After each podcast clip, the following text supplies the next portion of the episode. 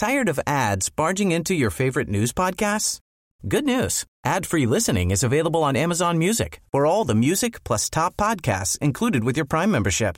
Stay up to date on everything newsworthy by downloading the Amazon Music app for free or go to amazon.com slash news ad free. That's amazon.com slash news ad free to catch up on the latest episodes without the ads. This has been an unpredictable election year, but one thing is certain. On November 8th, votes will finally be counted. Join us for results, reaction, and analysis on the big night and the morning after. Tomorrow night at 7 on MPB Think Radio. Good morning. It's 8:30. I'm Karen Brown and this is Mississippi Edition on MPB Think Radio. On today's show, tomorrow, of course, is Election Day. We'll look ahead with political science professor Kenneth Townsend live in studio. Then, a study of African American voting patterns in Mississippi. There was significant turnout for African Americans in Mississippi for the 2012 election as well, but Barack Obama still lost by double digits. And what I'm saying double digits, I'm talking uh, north of 10 percent. Later, a visit from the experts of Everyday Tech on streaming services and a new federal grant to make more Mississippians aware of their health insurance options. That's all coming up. This is Mississippi Edition on MPB Think.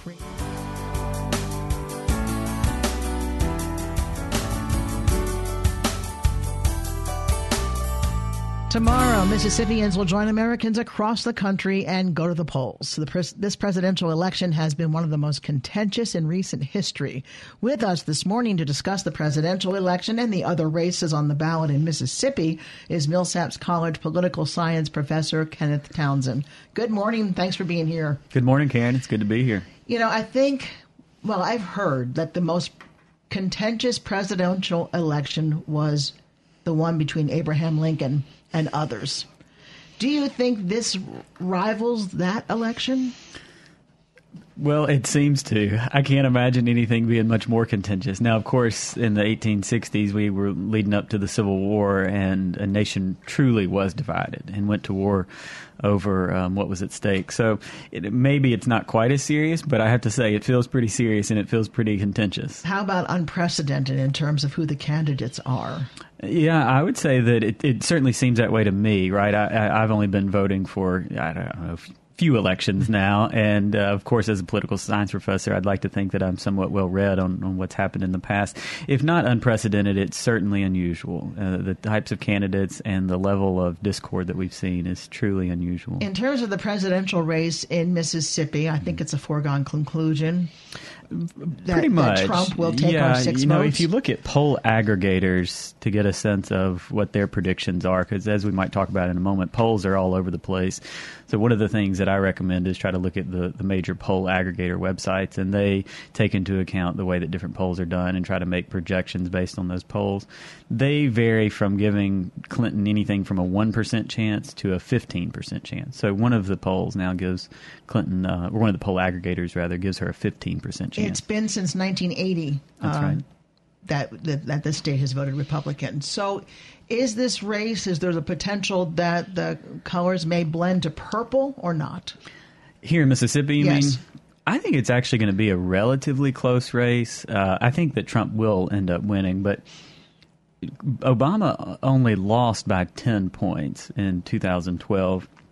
And so sometimes we think about Mississippi as being a blowout state. And not that 10 points is a close race, but there are a lot of states that are that have far, far wider margins of victory. So I think that it's probably going to be less than 10 percentage point difference, um, but I don't think it would be closer than five. So I think we're seeing a little bit of a trend in Mississippi. One of the things that is worth noting, Mississippi, we have about 40% of our state that's African American which is the highest percentage of any state in the nation. And historically, African Americans have voted very heavily for the Democratic candidates. Uh, recently, Governor Bryant said that Mississippi was overlooked uh, because we only have six electoral votes, and people in where there's larger populations, are having more say. Can you explain quickly, simply, the difference between electoral college and popular votes? And let me just say, every day or every other day, we're getting new polls about so and so is up three points, down three points. Is that significant in relationship to the electoral college? Yeah, maybe I'll start with that specific question and work way back to your first question the national vote is instructive in that it is unusual for a candidate to win the popular vote and lose the electoral college. Typically, whoever wins the popular vote also wins the electoral college. And whenever that doesn't happen, usually it's because of a very, very narrow gap. So in 2000, Al Gore barely won the popular vote and barely lost the electoral college. So these polls that give national percentages are instructive, but not necessarily uh, as instructive as looking at individual state polls. So when you're looking at the poll aggregator websites, the ones that take into account most seriously state polls tend to be the ones that are a bit more reliable. So it could be the case, for example, that Clinton wins the popular vote by two or three percentage points, which I think is almost I don't want to say certain, but is exceptionally likely at this point, based on the number of national polls that we've had over the last few days. I would be very surprised, very, very surprised if she doesn't win the popular vote. But she could lose the Electoral College. So, what is the Electoral College? Each state in the nation has a number of electors awarded um, based on their population. So the, each state is awarded a number of electors that is based on their number of representatives plus their senators. There are two senators. So here in Mississippi, we have four uh, representatives and two senators, so we have six electoral votes. But as you noted, Mississippi has a dual disadvantage insofar as it is a rural state, so it's not that easy for candidates to come in and visit lots of people all at once. And it also has a disadvantage of, of not really having a lot of electoral votes to go along with it. And I guess it's maybe a triple disadvantage in that it doesn't have, well, at least the last few elections, it hasn't been a particularly close state, right? New Hampshire is also a fairly rural state. It only comes with four electoral votes, but candidates have been spending a lot of time in New Hampshire because it's a very close state. It's a swing state. Right. Um, is there a way to determine because Democrats may not like Hillary Clinton, because Republicans may not like Donald Trump, does that mean they can't vote for that person they don't like, so they'll stay home, or will they come to the polls and vote down ticket? I think that most are going to end up going to the polls and probably end up swallowing hard and voting for their party's candidate. If you look at the polling over the last um, two weeks or so, there's been a greater consolidation of party support. Uh, even two weeks ago, you had a lot of Democrats, uh, although not as many at the time as Republicans, but you had a number of Democrats who were a little bit iffy on Clinton, and then a decent number of Republicans who were iffy on Trump. And you still have some of the never Trump crowd that are not going to vote for Trump. Uh, but the recent polls, even those from the last few days, have shown Gary Johnson losing significant support. I saw a North Carolina poll that just came out about an hour ago from the New York Times that shows Gary Johnson's support is down to about two and a half percent. Uh, it, was closer to eight percent a few weeks ago. Let's move on to uh, real quickly the state race. What what is the most interesting race in Mississippi? I think probably it's the Central Mississippi State Supreme Court race between um, Jim Kitchens and Kenny Griffis. Kitchens is the incumbent a well established, uh, according to many, a, a pretty well liked and well respected figure. But Kenny Griffis has, um, from the Court of Appeals, has made a strong run, has received significant um, resources, uh, or at least the, the campaign against Kitchens in support of Griffis has received significant resources, including some from outside the state that have drawn a lot of attention to this race. Um, any the other ones are are sort of um, in the books already. Well, you know, not to take anything for granted, but that's the one that I think probably has the that is a, a, fairly uncertain race and has drawn a lot of media attention. And I would encourage all of our listeners to go on to the Secretary of State's website and and look at the sample ballots for their areas and make sure they're aware of who all is going to be um, on the ballot in their area and that they, know where to vote because yes, it is important to yes, vote. Yes, you can find the ballot yeah. where to vote, and we're going to have Secretary of State Delbert Hosemann on with us tomorrow morning. Mm-hmm. So, political scientist Kenneth Townsend, thank you so much for being with us. Up next, a study of African American voting patterns in Mississippi. This is Mississippi Edition on MPB Think Radio. From the Capitol steps to your front door, MPB News covers the state like no one else. Our team of award winning journalists keeps you informed on the news affecting your life. MPB News online at MPBOnline.org and on MPB Think Radio. For more than a year, the election has consumed the nation. I am officially running for president of the United States. We're going to build the wall. Women's rights are human rights, and we will human make Be America stronger together. The process is rigged. Trump's hate. On November 8th, the votes will finally be counted. NPR will have live round the clock coverage. Join us for the results, reaction, and analysis on the big night. Tomorrow night at 7 on MPB Think Radio.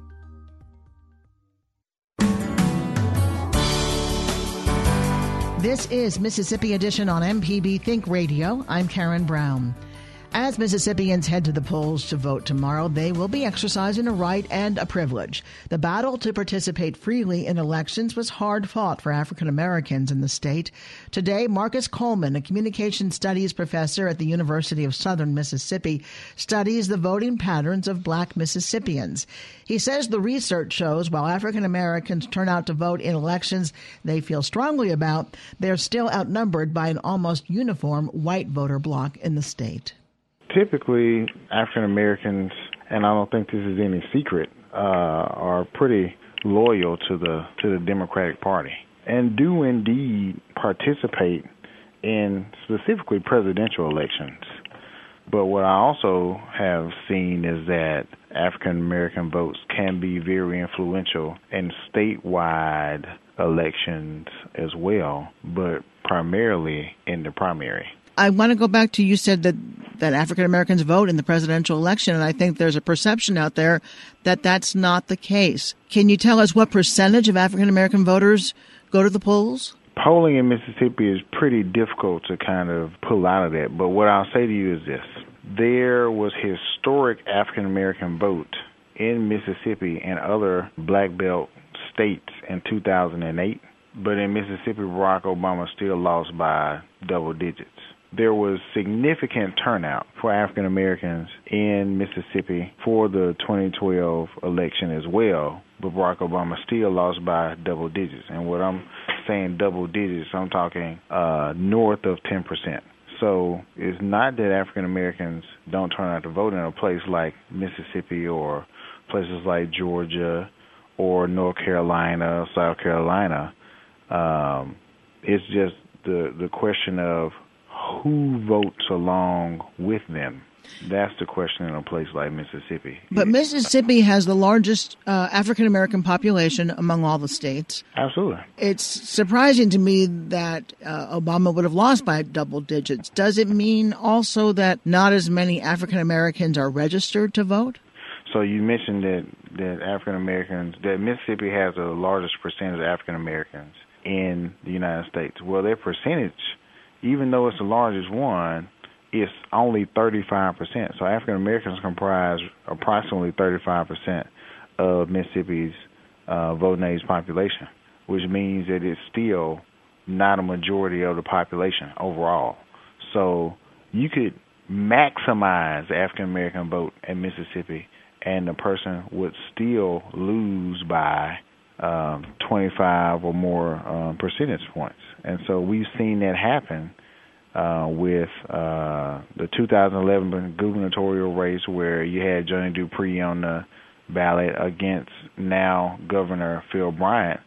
Uh, Dupree, uh, or Mayor Dupree, he, he, he got approximately 36, 37 percent of the vote. And the majority of that, if you look county by county, it's in the areas that have the they're what you call uh, majority minority county. So they're the majority of the people in that county that are above the age of 18, in other words, voting age, are African American. Those are the only counties that he won. So you could win all the black vote, but if there aren't other races, ethnicities willing to vote for the same candidate, that person has absolutely no chance of winning in this state. Dr. Marcus Coleman is an assistant professor of communication studies at the University of Southern Mississippi. Dr. Coleman, thank you very much for being with us. No problem at all. Thank you. Up next, a visit from the experts of Everyday Tech on streaming services. This is Mississippi Edition on MPB Think Radio. Support for MPB comes from the Bologna Performing Arts Center at Delta State University, presenting the evening of contemporary American dance featuring the Parsons Dance Company of New York on November 10th. Details at bolognapac.com. I'm Jeremy Hobson. All year, our election road trip has taken us around the country. In South Carolina, this young man wants Trump to bring back jobs and more. I was trying to see if Trump can put some bowling alley, a movie theater, and all this together, and that way kids got somewhere to go instead of just walking around the streets. We'll look back on some of the people we've met. That's next time on Here and Now. Today at noon on MPB Think Radio. This is Everyday Tech on Mississippi Edition. I'm Sharita Brent here with JD Spencer of Spencer Web Solutions. And today we're going to be talking about some streaming services. We'll talk a little bit about Chromecast, what it does, and how it works. Good morning, JD. Thanks for joining us. Hey, good morning. Thanks for having me, Sharita. Lots of people are exploring different options when it comes to watching television and movies. Some people don't want cable. Some people want to access all their streaming services like Netflix and Hulu all in one. Is that pretty much what a Google Chromecast is designed to do? Sure. Google Chromecast is a streaming media player device. And what that means is it takes content from the internet and it displays it on your TV using your mobile device or your computer internet browser or whatever device that you have through the Chrome browser and also through the Chromecast app. So you need the app. Do you need any other materials like an HDMI cord or what do you need to hook it up to the television? Yeah, so uh, so Chromecast works through um, an HDMI port on your TV. At a bare minimum, you are going to need a TV with an HDMI port on it, and you're going to need a plug-in because it does have a plug that connects and provides power to the, the little stick. Okay, so once we get the Chromecast up and working, um, what all can you do from it? Can you watch Netflix if you have a Netflix subscription? Can you watch it through the, the Chromecast? Yes, you can. That's one of the advantages of Chromecast is not only the price, but the fact that it works differently than Roku or Apple TV or Amazon Fire, some of the other major streaming devices. All those players have on screen interfaces that display channels and apps that can be played through them, and they all come with remotes and stuff to navigate through their interface. Whereas Chromecast, you find content you want to watch or listen to on your mobile device, you know, whether it be an Android device or an iOS device or in your Chrome browser, and then you cast that to your TV through the player through your Wi-Fi signal. And so basically, all you need to get up and going is going to be either a mobile device or a Chrome browser or an iOS device. So you do have to have Wi-Fi for the Chromecast to work. Yes, you do. It connects whatever device that you're on. It will act as a remote control for the Chromecast, and it does that through your Wi-Fi connection. Now, for those individuals who have Apple devices, I'm a, a, new iPhone user. I have an iPod, I have an iPad, and now I have an iPhone. I've heard that an Apple TV is a really good alternative for a Chromecast. So, do you think if you already have Apple devices that you should get the Apple TV? Definitely for Apple devices, I would say yes, Apple TV is the best option for Apple devices always. Um, but you know, this is true for a lot of things. Apple, their devices are always set up to work better with their their software offerings. And and and really, to be fair to Apple, that's true across all manufacturers. In that, a lot of Microsoft off- offerings don't work well with Google offerings, and vice versa. Um, but I would say yes for Apple devices. Apple TV is going to be going to work best with your Apple device. And for Android devices, I would say Chromecast is the best option because it is more integrated with uh, Android, which is the operating system on, on on any type of like Samsung or Kindle Fire device, that kind of stuff. But the downside again of using Apple TV versus Chromecast is the pricing. You know, Chromecast is going to cost you $35, whereas Apple TV is $100. So that's just something to consider. However, Apple TV is much simpler to use than Chromecast on certain things because of the complete integration, especially with Apple devices. And Apple is known for trying to create a user friendly culture and integration with the devices in your home. And be sure to tune in Wednesday morning at 10 for Everyday Tech the Show on MPB Think Radio. Thanks for listening.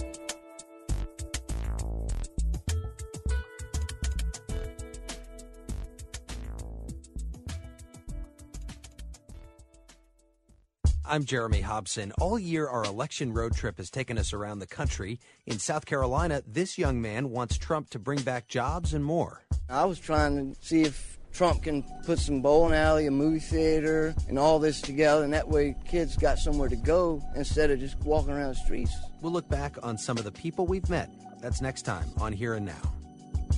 Today at noon on MPB Think Radio. Podcasts of your favorite MPB Think radio programs are available now. With any podcast app, you can search, subscribe, and never miss a second of MPB Think Radio.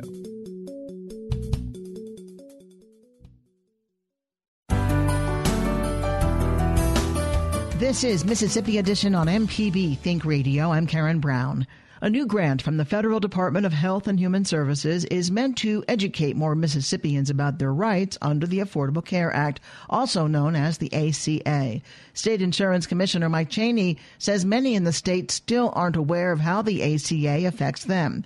He tells MPB's Desare Frazier making Mississippians aware of their options under the ACA is important to him. We received a grant from the uh, HHS uh, and CMS, which is a department of HHS out of Washington D.C. for one million one hundred fifty-two thousand seven hundred ten dollars to um, basically try to explain to the citizens of the state of Mississippi and to in, ensure that the Mississippi laws and regulations are complied to um, under the Affordable Care Act to be certain there's no discrimination, that we have uh, coverage of preventive health services within the state, and to try to help bring down the cost of health care coverage, and to be certain that we have parity in mental health and substance abuse disorder benefits. And that's a very important one to me as commissioner. I've, uh, from my um, 15 years in the legislature and my nine years as commissioner of insurance, I think mental health parity is something that we really need to concentrate on and to have benefits for within the state. So, for instance, for rates, what does that look like? What will this money go for in terms of insurance rates uh, for the Affordable Care Act? Well, what it will do for insurance rates, it will enable us to be certain that we do not have discriminatory practices on insurance rates, and uh, it enables us to to be certain that we're holding down the cost of health care coverage through the um, what we call the mental MLR. Uh, which is the medical loss ratios that we have to comply to. It's 80% for small groups and 85% for large groups. So, does this pay for salaries or investigators? Um, it, it actually pays for us to have uh, legal staff and actuaries, which we will bid out very shortly. The primary concern here is that we can immediately retain our legal folks that we need to retain. We've already got approval to do that, and that will probably be done Monday or Tuesday of the second week in November of 2016. And then we will bid out our actuarial people that we need to work with. Uh, we have some um, information technology work that we have to do. That's just basically uh, being certain that we're secure. We have cybersecurity, and we have to have programs, and we do that in house so that we're very secure in what we do. And we will look at the clinical fields. Uh, and hire consultants to assist us if we need them to re-examine current health insurance market reform enhancement processes. Uh, as an example, I spent two hours in Tupelo the first Tuesday in November with a hospital group there uh, going over some of their coding problems that they have with some of the insurance suppliers in North Mississippi. It's uh, unusual to have that many people uh, sit down for two hours and that many executives to to look at problems that we have within the industry. That gives us kind of a heads up of what we can do to protect consumers. My whole goal is to be certain that consumers of our state get a fair shake on health care premiums in the state. And to that end, Mississippi has the uh, second lowest uh, rates for health insurance in the United in all the 50 states and six territories for the United States. MPB's Desare Frazier with State Insurance Commissioner Mike Chaney on a new federal grant to educate Mississippians about the Affordable Care Act. Coming up after Mississippi Edition, it's Deep South Dining. Now you're talking with Marshall Ramsey and Southern Remedy. And remember, if you want to catch the show outside the broadcast, just search for Mississippi Edition in your favorite podcasting app and listen whenever you like. I'm Karen Brown. Join us again tomorrow morning at 8:30 for the next Mississippi Edition, only on MPB Think Radio.